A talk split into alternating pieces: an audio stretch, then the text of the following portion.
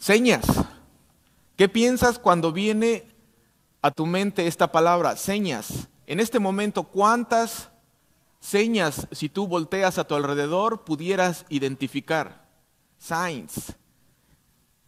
Todos los días estamos envueltos en este tipo de señas de alguna manera. Hermanos y hermanas, Jesucristo, el Todopoderoso, el Bienaventurado y Soberano, Jesucristo se llama a sí mismo la estrella resplandeciente de la mañana en el libro de Apocalipsis. Él es el alfa y el omega, el principio y el fin. Es muy interesante que la Biblia le da un título muy especial. No sé si ustedes lo han visto, pero eh, está, es, interesante saber que nosotros vivimos en un pueblo eh, que se llama Aurora y ese título la Biblia se lo da a nuestro Señor Jesucristo. Lucas capítulo 1, versículo 78 dice que desde lo alto nos visitó la aurora, la aurora de la mañana, la, aurora que alumbra nuestras vidas. Él es la luz que disipa y que ahuyenta la oscuridad, las tinieblas de tu vida y mi vida. Jesucristo dice, yo soy el camino y la verdad y la vida. Nadie viene al Padre si no es por mí. Jesucristo es el único mediador entre el hombre y Dios el Padre. Nadie, una vez más, nadie más puede interceder por ti. Solamente Jesucristo, la palabra, Dios hecho carne. Jesucristo bajó del cielo para regalarte la vida eterna y hoy está a la diestra del Padre, intercediendo, abogando, rogando por ti. Y por eso esta mañana estamos aquí. Estamos aquí porque es el único lugar en donde nosotros podemos alimentarnos de la palabra que lleva a vida eterna. El hecho que estemos aquí esta mañana eh, no es por casualidad, es porque el Señor nos ha traído nos ha traído para alimentarnos de su palabra. Y qué mejor eh, momento para poder eh, meditar y pedirle al Señor que a través de esta lectura que estamos escuchando nos hable, nos hable para que pueda, eh, podamos entender y saber qué quiere de nosotros, cuál es su voluntad para nosotros. Jesucristo es omnipresente. ¿Qué quiere decir omnipresente? Él está en todas partes, en todas partes. El libro de los Hechos, capítulo 17, versículo 28 dice, porque en Él vivimos y nos movemos y somos. Todos los domingos en cualquier parte del mundo, en cualquier iglesia que se proclame y se confiese al Dios Trino, Dios Padre, Dios Hijo y Dios Espíritu Santo, Él está ahí. Él está aquí. ¿Porque yo lo digo? No, porque la Biblia lo dice, hermanos y hermanas. Mateo 18 dice, porque donde dos o tres se reúnen en mi nombre, allí estoy yo en medio de ellos. Él es el único que puede traer paz, alegría y libertad a tu corazón y a todo tu ser. Cuando Jesucristo habla, crea. Cuando Jesucristo habla, Dios, el Espíritu Santo, se mueve a través de su palabra. El mismo Espíritu que se movía sobre las aguas en la creación es el mismo Espíritu que se mueve cuando leemos y escuchamos la palabra de Dios. Y en esta mañana escuchamos la palabra, hablamos su palabra.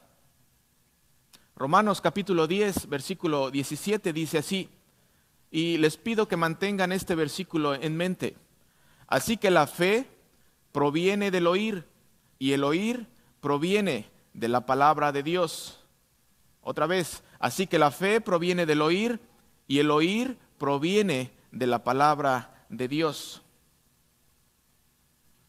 Señas. Hoy día todos, de alguna manera, como les digo, estamos expuestos a algún tipo de señas. Cuando te tomas una foto y de repente pones tu mano en una posición, ¿no? Muchas personas tienen esa idea, se toma la foto y siempre ponen los dedos así. Señas, ¿qué significa? Que todo está bien, que están contentos, que, que, están alegres. Cuando el jugador de fútbol mete el gol, ¿qué es lo primero que hace? Levanta las manos en seña de victoria. Cuando voy manejando en la calle y de repente se me atraviesa un carro y le aprieto el claxon, me hace una seña, baja el vidrio y me hace una seña, pero esa sí no es una seña muy buena o muy recomendable. Pero todos, todos estamos envueltos en señas. Ustedes han visto cuando en la televisión hay un evento importante o en algún evento, eh, hay un evento importante, por ejemplo, el presidente o cuando hay algo muy importante, eh, siempre ven que el hombre o la persona está hablando, pero hay alguien, alguien que está a su lado. Lenguaje de señas. Alguien está a su lado hablando sin voz. Alguien está haciendo eh, movimientos con sus manos y su cuerpo. Es impresionante cómo se pueden comunicar con las manos y el cuerpo. Y hoy hemos escuchado que Jesús regresa a Decápolis. ¿Recuerdan ustedes eh, cuando Jesucristo regresó a Decápolis o la primera vez que llegó? Lo que pasó con el endemoniado Geraseno. La lectura de hoy dice, Jesús volvió a salir de la región de Tiro y fue por Sidón al lago de Galilea, pasando por la región de Decápolis. Le llevaron allí a un sordo y tartamudo y le rogaban que pusiera las manos sobre él. Jesús ya antes había estado en esa región. Como les digo, recuerdan al endemoniado Geraseno o Gadareno. Recuerdan que cuando llegó y puso sus pies en la tierra, rápidamente llegó este endemoniado y se tiró al suelo. Jesucristo lo sana, Jesucristo expulsa a los demonios, pero cuando la comunidad se da cuenta y se acerca que Jesucristo está sentado y que el hombre que antes se la pasaba gritando en las calles, se la pasaba en los panteones o en los cementerios, eh, se golpeaba a sí mismo. Cuando la comunidad viene y se da cuenta que este hombre que estaba endemoniado está sentado al lado de Jesucristo a sus pies y vestido, la gente dice que se espanta y que tenía miedo. ¿Y qué es lo que le piden? Le ruegan que se fuera, que regresara a su lugar. Eso fue lo primero que pasó, pero Jesucristo le dice a este hombre, este hombre le pide a Jesús que se vaya a irse con él y Jesucristo le dice, no, quédate y cuenta a los tuyos las cosas que has visto y que ha hecho el Señor. Pues en este momento, ahora, después de un tiempo determinado, Jesucristo vuelve a regresar a esta región de Decápolis. Pero ahora es diferente. Ahora, en vez de pedirle o en vez de decirle, vete, regresa, en vez de rogarle que se vaya, le ruegan que toque a ese hombre. Señas.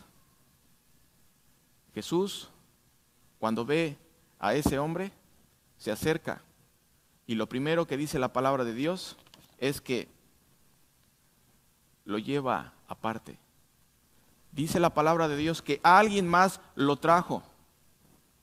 Él no podía oír ni podía hablar, pero él veía a la multitud y veía que lo llevaban. Y cuando llegan, le piden que lo toque. Y Jesús no hace eso. Jesús lo toma y se lo lleva aparte. Señas, lenguaje de señas. Jesucristo se lo lleva lo pone en un lugar aparte y dice la palabra de Dios que lo toca. Señas, lo toca con sus manos y le pone las manos en sus oídos. Lenguaje de señas. Hasta este momento nuestro Señor Jesucristo no ha dicho ni siquiera una palabra, pero ya le ha dicho tanto a este hombre le tocó sus oídos y le metió los dedos. Yo sé que tienes un problema en tus oídos. Yo sé que está pasando algo en ti. Señas. Después de eso dice la palabra de Dios que usa saliva y le toca su lengua. Cuando le toca su lengua, dice la palabra de Dios que levanta los ojos a Dios, a Dios el Padre, levanta los ojos al cielo. Le está, está hablando con este hombre sin siquiera decir una palabra. Ya lo tocó, le tocó su lengua y levanta los ojos al cielo y dice con un gran suspiro o con un gran grito, Éfata, ábrete. Y en el mismo instante dice la palabra de Dios que sus oídos se abrieron y empezó a hablar y escuchar bien. Éfata, lenguaje de señas. ¿Y qué tiene que ver todo esto con el día de hoy? Hoy en día, hoy en día Dios nos sigue hablando a través de señas. Hoy en día, Jesucristo nos muestra su amor a través del bautismo.